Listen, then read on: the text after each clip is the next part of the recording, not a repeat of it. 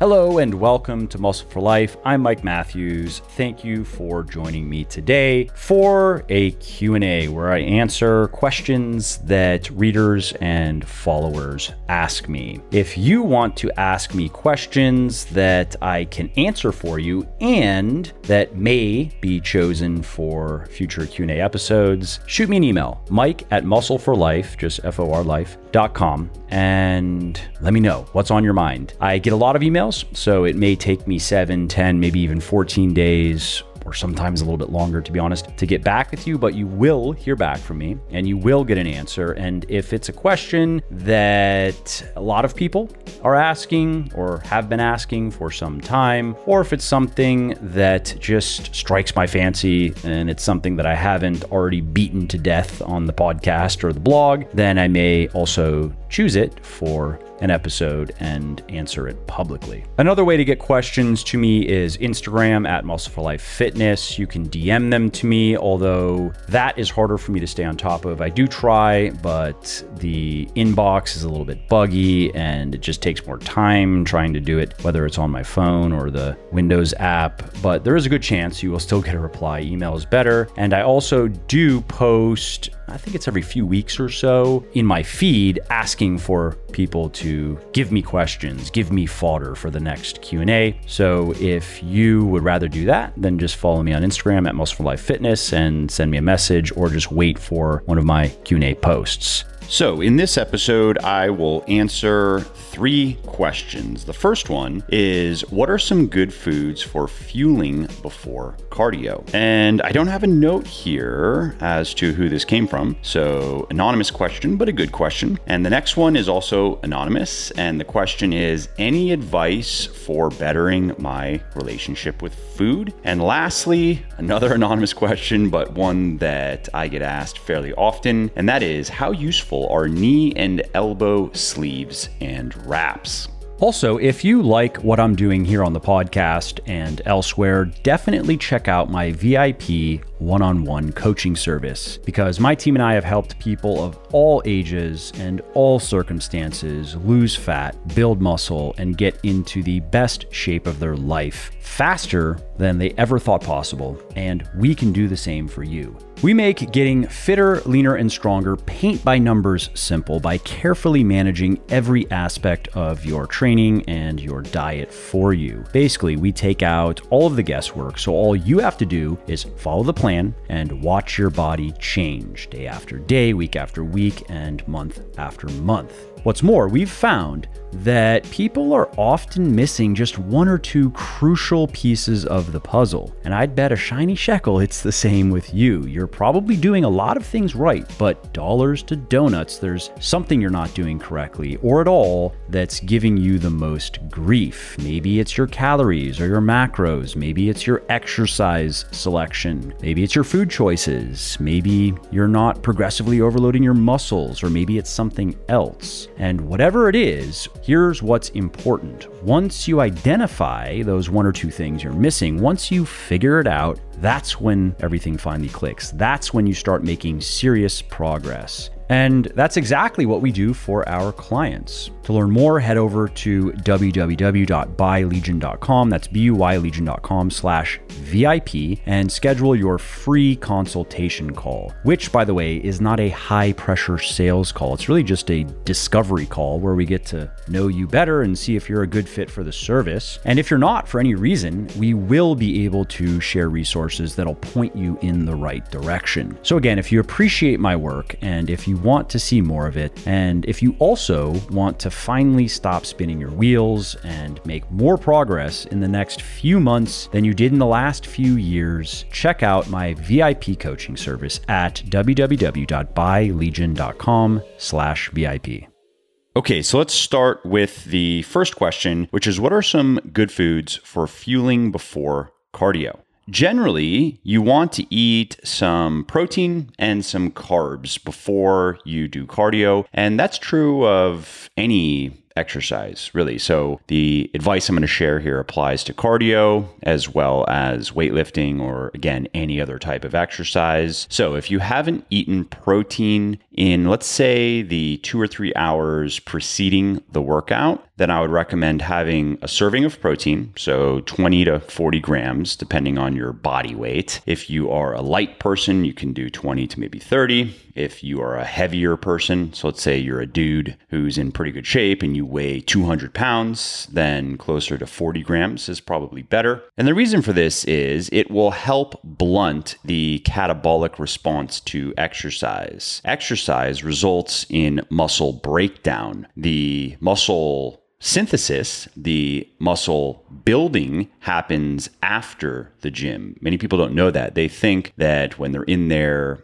banging weights, they are ramping up the creation of muscle proteins. They are ramping up muscle protein synthesis rates when actually the opposite happens as you work out, and this applies to weightlifting as well, muscle protein breakdown rates rise. And especially after a workout, in the hour or so following a workout, if you have not eaten protein in the couple of hours preceding the workout, and if you don't eat protein within an hour or so of finishing a workout, muscle breakdown rates go even higher. So, an easy way to mitigate that, and this is not a major factor in terms of muscle and strength gain, but it is one of those little things that can matter to some degree over time, and particularly for intermediate and advanced weightlifters. So, to mitigate that, you can have some protein before you work out, again, particularly if you haven't eaten protein in the last couple of hours preceding the workout. If you had a good serving of protein, a good amount of protein, maybe an hour before training, you probably don't need to eat more before you train. But if it's been three plus hours, you can have some protein before your workout, and then you're going to be in the gym for probably about an hour.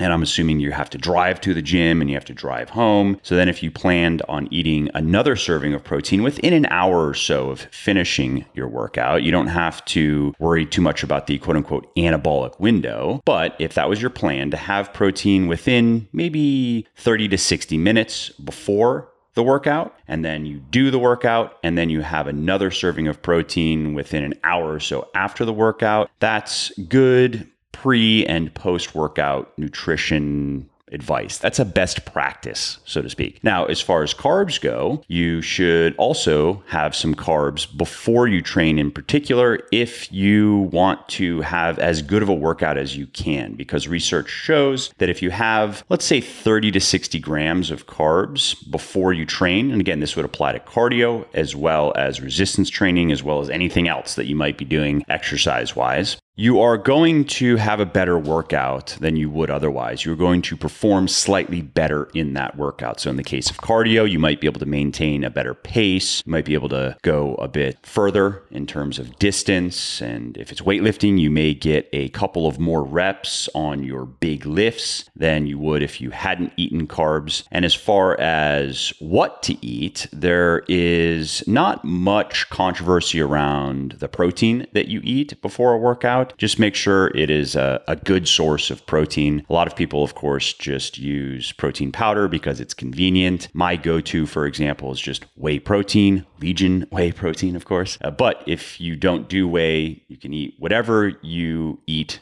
normally when you want to get in some good protein. But as far as pre workout carbs go, there are many opinions on what is best, what is optimal. Uh, there are many supplements, carb supplements, that are sold as better than any form of whole food carbohydrate. And most of that is nonsense or just marketing puffery. For example, there's good evidence that fresh and dried fruit like bananas, pears, apples, oranges, blueberries, grapes, raisins, and on and on and on are excellent sources of carbs for eating before a workout. And if you're doing a longer workout, you can have some during a workout too to maintain your energy and maintain your performance. Now, that's mostly applicable to cardio workouts, to endurance workouts. You don't need to eat carbs during a weightlifting workout. If you have some before, if you have enough before, and I don't think I gave the timing. I would say within 30 minutes or so. That's that's when I have carbs before I train. I eat them and then basically drive to the gym and get going. So it's about 30 minutes before I get into my hard sets you don't need to continue having carbs throughout your weightlifting workout. It's not going to make a difference. Now, something to consider when eating before a cardio workout in particular is how your stomach is going to feel. You don't want to have stomach discomfort while you're running or biking or swimming or doing whatever you're going to do. So, this is really just a matter of knowing your body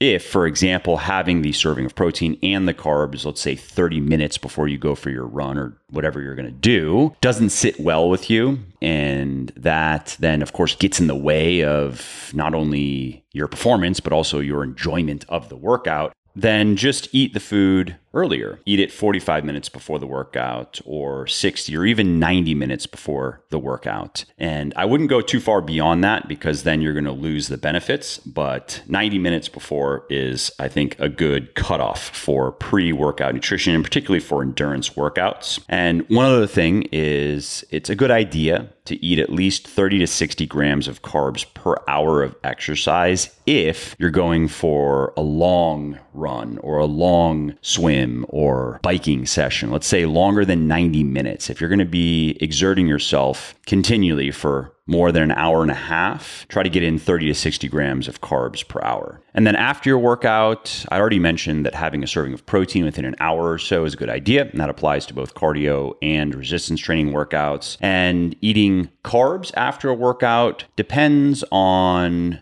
what you're doing. So if you are doing multiple workouts in a day, so let's say you are starting with either in the morning, let's say you're doing your cardio session or your weightlifting session, and then later you're going to do the other. So if you did cardio first thing in the morning, and let's say in the afternoon you're going to be lifting, or vice versa, then it's a good idea to have some carbs after to replenish your body's glycogen stores. And glycogen is just a form of carbohydrate that's stored in the liver and in the muscles, and you need it for high intensity exercise. So, particularly in the case of doing your cardio, and especially if it involves some high intensity, like maybe some sprints, and then let's say later you're going to lift, well, then you want to make sure that you're replenishing the glycogen that you're burning in the cardio session so you have it for when you lift. And to do that, 30 to 50 grams or so of carbs within Again, about an hour, give or take some time. So it could be 30 minutes after your workout, it could be 90 minutes after your workout. So let's just say within an hour or so. Now, if you're doing just one workout per day, or if let's say you're doing some cardio in the morning, but it is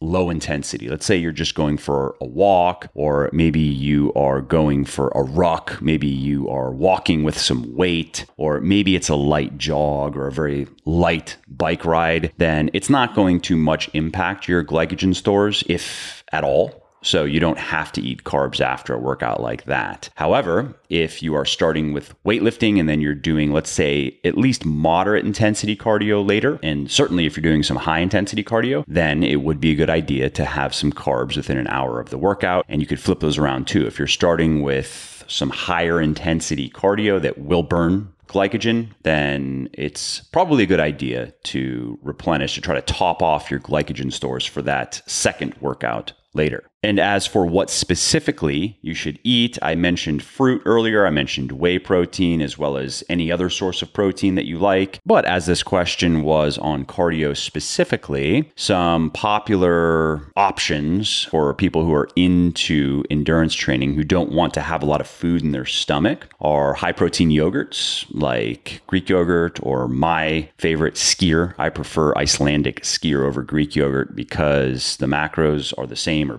and it just tastes better to me and it has better mouth feel. It's less bitter, it's creamier. So, anyways, that's an option. Cottage cheese is popular. Beef jerky or any type of jerky really is popular among endurance athletes. And then protein powders, of course, any type of protein powder. And as for carbs, oatmeal is popular. Milk substitutes with carbs like rice milk is popular, which you can mix with protein powder and it tastes nice. Quinoa, rice, white rice, brown rice, eat whichever you prefer, sweet potatoes or regular old potatoes, and legumes. Now, you don't have to eat any of those, of course. Just find what works for you. Find the high quality source of protein that you prefer. Maybe it's a plant based protein powder like Legion's Plant Plus, for example, which has rice protein and pea protein. Or maybe it's a chicken breast, or maybe it's eggs, or maybe it's even highly filtered high protein milk. And as for carbs, just eat what you like. You really can't go wrong here. Studies show that any form of carbohydrate is going to work just about as well as any other if we're talking about pre workout and post workout nutrition. And the supposed benefits of some of these very fancy sounding and expensive carbohydrate supplements that claim to do things in the body that a banana could never do are bogus. Don't waste your money on those supplements. Just eat food. Unless, I suppose, you want to use one of those supplements during a very long session of endurance training, simply because it's easy to drink carbs and you'd rather do that than eat some food along the way, then I suppose you could use one of those supplements for that. But again, you may find that dried fruit works just as well, that it's easy to just pop a handful of raisins, for example, and it's a lot cheaper.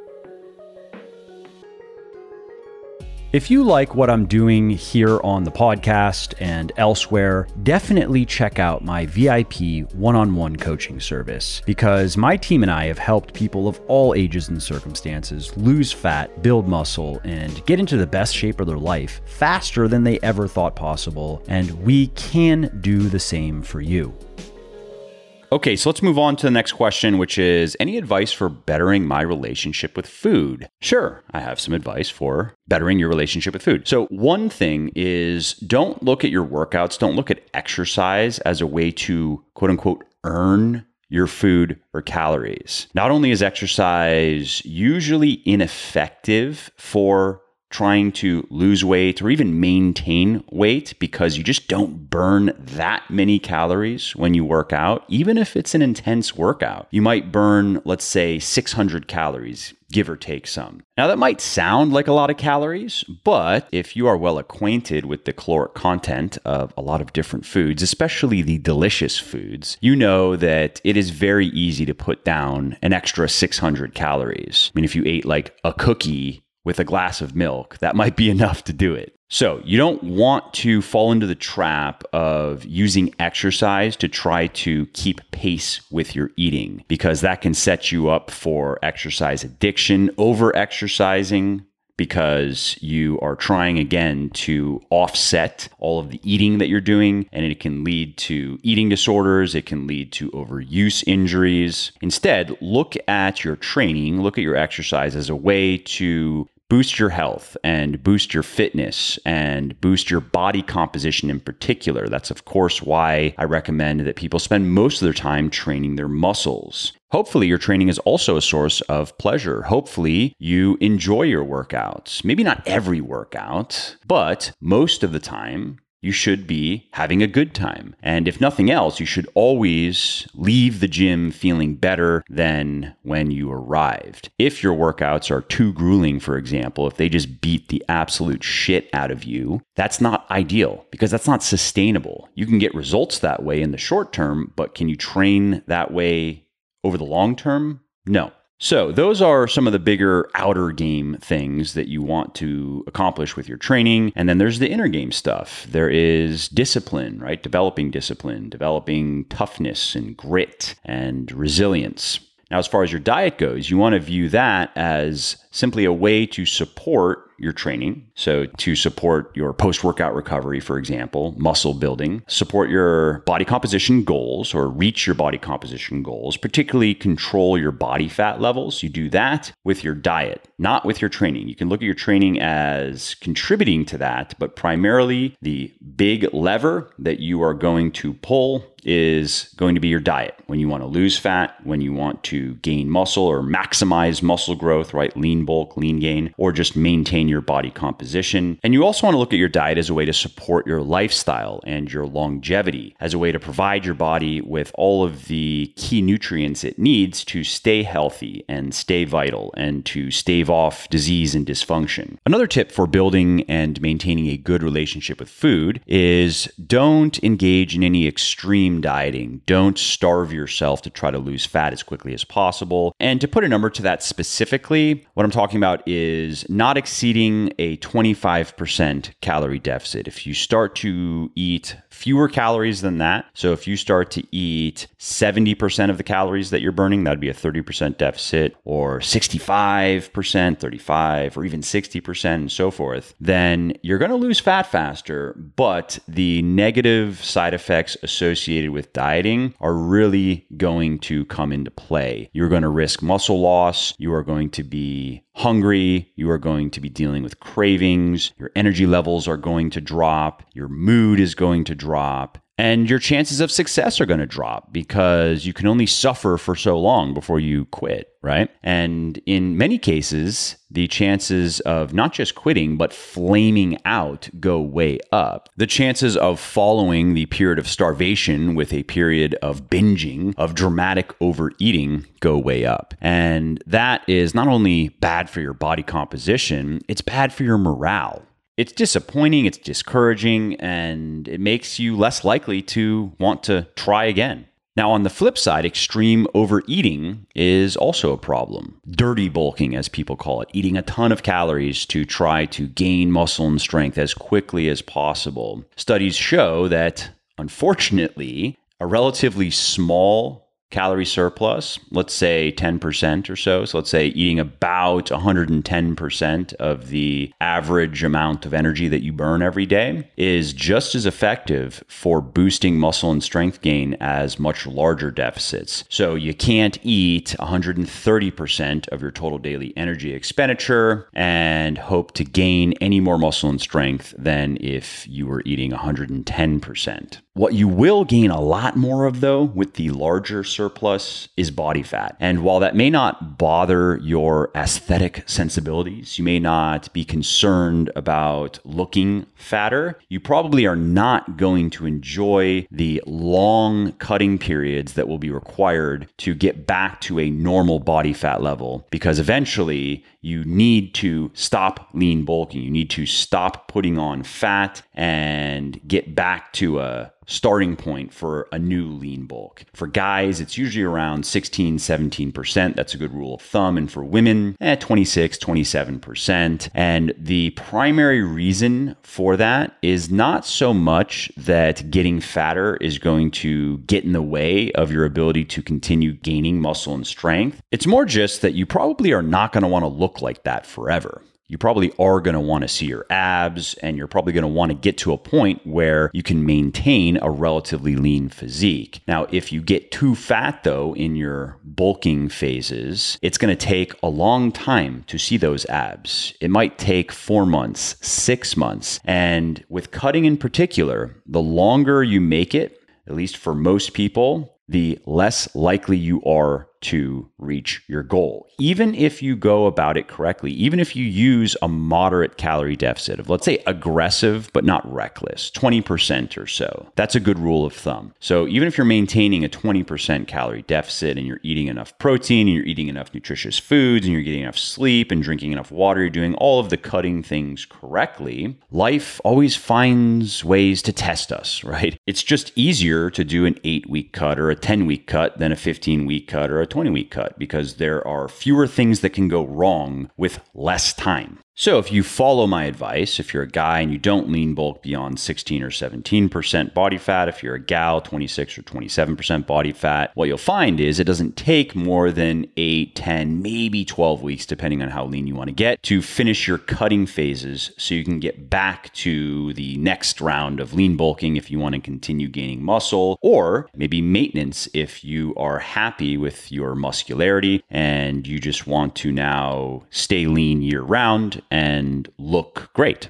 One other useful perspective that can improve your relationship with food is realizing that no individual foods are good or bad, or healthy or unhealthy. Only your diet on the whole could be characterized as good or bad, which aren't very useful terms. We'd have to be more specific. What is good? What is bad? What does it mean to have a quote unquote healthy diet or unhealthy diet? But, and I'll get to that in a second, the individual instances of eating one food or another don't matter so much as the foods that you are eating most regularly, as your diet on the whole. So, for example, a good diet or a healthy diet has you eating the right number of calories for your goals. So maybe you're restricting calories because you want to lose body fat. Maybe you are eating a surplus of calories because you want to maximize muscle and strength gain. Or maybe you're just trying to balance your calories with your energy output so you can just maintain your body fat level. A healthy or good diet also has you eating plenty of protein. High protein dieting beats low protein dieting in every way. It also has you eating enough carbs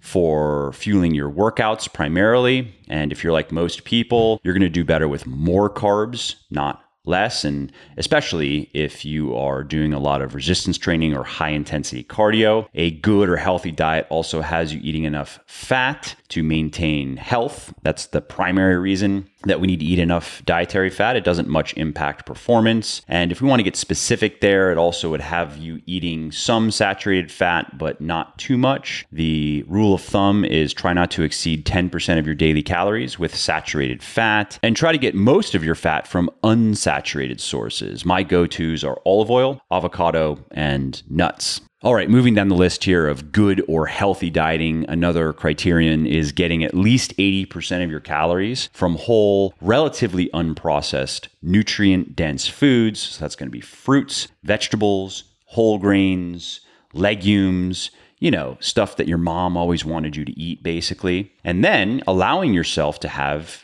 treats if you want, using a minority of your calories, using the calories left over, let's say no more than 20% or so on whatever you want no matter how low nutrition the food is. So, for example, my go tos are dark chocolate, which actually does have nutritional value, but I don't eat it for its nutritional value. I just eat it because I like it, and ice cream. Those are the two things that I will go to regularly. And I'll usually have one or the other every day. I'm just not having that much. Okay, let's move on now to the final question, which is how useful are knee and elbow sleeves and wraps. Now, many people don't know that sleeves and wraps are different. So, sleeves are generally made from neoprene and you slide them over your knees or your elbows, whereas wraps are strips of stiff but still elastic material that you wrap around your knees and elbows several times and very tightly. Now, why do people use these things and do they actually do anything? Are they worth using? Well, let's talk about sleeves first.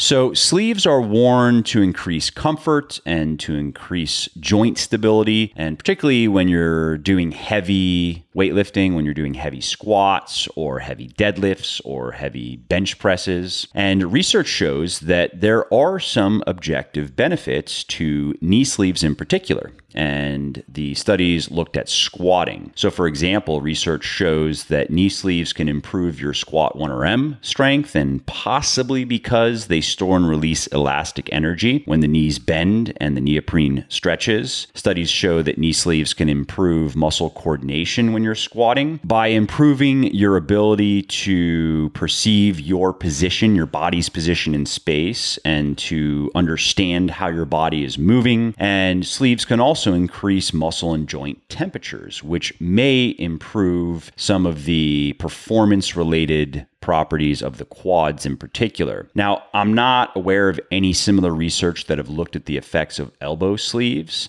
but it's fair to assume that they could have similar effects on the bench press and possibly the overhead press for the same reasons. Now let's talk about wraps. Studies show that knee wraps do indeed help you squat more weight and they help you squat more explosively than without wraps. That said, they do not improve comfort. In fact, they will probably be very uncomfortable, but they can improve the subjective feelings of stability. So your joints, your knees, or your elbows can feel more stable if you wrap them. That said, studies show that wraps do have at least one major downside, and that is although you can lift more weight when you wear them or when you use straps, your muscles actually do less work. There was one study that looked at squatting and knee wrapping in particular. And what the researchers found is that when the knees were wrapped, the quads, glutes, hamstrings, and calves produced less force than when knees were unwrapped or sleeved. Which highlights a major benefit of sleeves over wraps. They improve comfort, they improve performance, but they don't reduce the amount of force produced by muscles, which could negatively affect muscle building over time. Now, as far as what types of sleeves you should get, go for neoprene over nylon. Research shows that the neoprene sleeves are more effective, and go for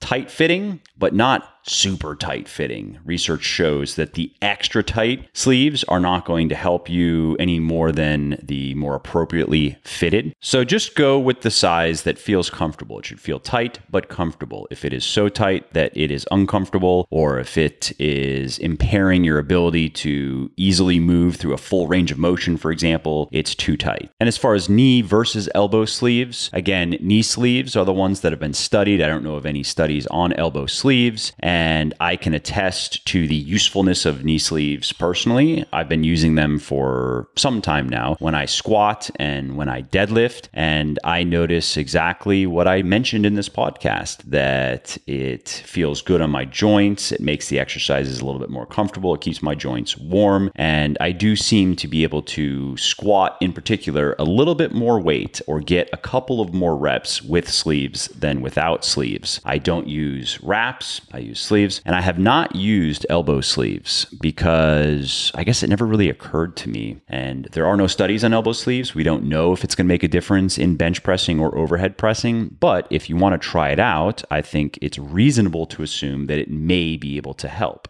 And lastly, as far as brands go, the two companies that I can stand by, I'm not getting paid to, of course, but I know they make good products, are SBD and Rayband or Rehband, R E H Band. I use Rehband, uh, that's what I have. And those are generally sold in singles, I think. So just keep that in mind when you're buying them so you don't receive one and then have to order another one and wait. Oh, and a couple of tips for keeping your knee sleeves from getting super stinky, which is just kind of gross. One, just use them on the exercises that you want to use them on. For me, it's on my lower body stuff, like I said, squatting, and I'll usually keep them on for whatever exercise I'm doing second, which is going to be difficult, but not as difficult as the squat. So, for example, right now I'm starting with front squats and then I'm doing lunges. I'll keep the sleeves on for the front squats and the lunges where I notice benefits, and then I'll take them off for the hamstring exercise exercise that I'm doing, which right now is a lying hamstring curl. In my previous cycle of training, it was a good morning. I don't need the sleeves for that, so I'll just take them off. And the idea, of course, is just to minimize the amount of sweat that is going in them. And then my next tip is once I take the sleeves off, I immediately spray them with disinfectant, which is in every gym now, I think. Every gym I've been in over the last six months has offered bottles of disinfectant that you can carry around. And I do that. I spray equipment down, I wipe it down like a good little citizen, but I also will take the spray and again shoot it inside the sleeves to kill bacteria. And I, oh, one other thing I'll do is I'll put them on the dashboard of my car when I'm driving back so they can sit in the sun and get some UV rays as well. Eventually, though, they start to smell, and then I just throw them in the washing machine. Okie dokie. Well, that's it for knee sleeves and elbow sleeves and knee wraps and elbow wraps. And that's it for this episode. Thanks again for joining me. I hope you liked it. And next week, I'm going to be talking about DHEA which is often sold as a testosterone booster, which isn't entirely untrue. And I have another installment of Best of Muscle for Life coming, where you're going to hear hand picked morsels from some of the most popular episodes that I have released over the last couple of years. And then there's going to be another round of Q&A where I'm going to be talking about the lying versus the seated hamstring curl, which is better, weight loss medications, and isometric training. All right, well, that's it for today's episode. I hope you found it interesting and helpful. And if you did, and you don't mind doing me a favor, could you please leave a quick review for the podcast on iTunes or wherever you are listening from? Because those reviews not only convince people that they should check out the show, they also increase the search visibility and help more people find their way to me and to the podcast and learn how to build their best body ever as well. And of course, if you want to be notified when the next episode goes live, then simply subscribe to the podcast in whatever app you're using to listen, and you will not miss out on any of the new stuff that I have coming. And last, if you didn't like something about the show, then definitely shoot me an email at mike at muscleforlife.com and share your thoughts. Let me know how you think I could do this better. I read every email myself, and I'm always looking for constructive feedback. All right, thanks again for listening to this episode, and I hope to hear from you soon.